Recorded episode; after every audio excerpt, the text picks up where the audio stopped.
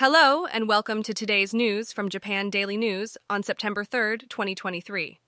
In today's news, we have two significant stories. First, Typhoon 11 is currently moving westward over the waters south of Ishigaki Island, in Okinawa Prefecture. It is closest to the southern islands of Okinawa, and residents are advised to be cautious of high waves and strong winds. At the same time, Typhoon 12 is located in the waters north of the Ogasawara Islands. Warm and humid air is flowing into the surrounding areas, including Kanto and Tokai, which may result in localized heavy rain accompanied by thunderstorms. People are urged to be mindful of potential landslides and other hazards. Moving on to our second story, since the introduction of electric kick scooters without the need for a driver's license in July, more than 400 cases of traffic violations involving these scooters have been reported nationwide in just 1 month.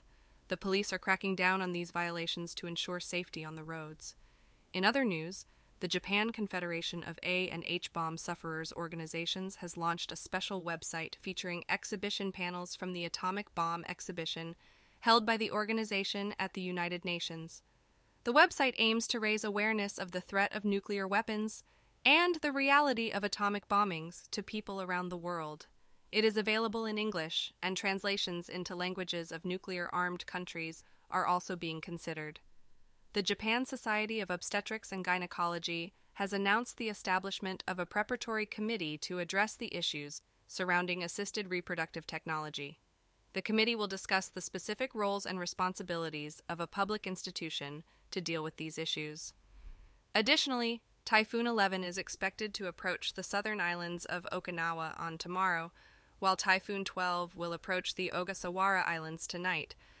Residents are advised to be cautious of high waves and heavy rain accompanied by thunderstorms.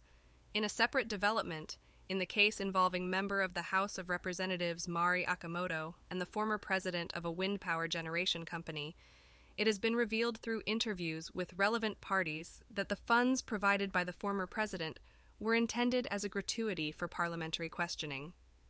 The Tokyo District Public Prosecutor's Office's Special Investigation Department is also investigating Akimoto's awareness of the situation.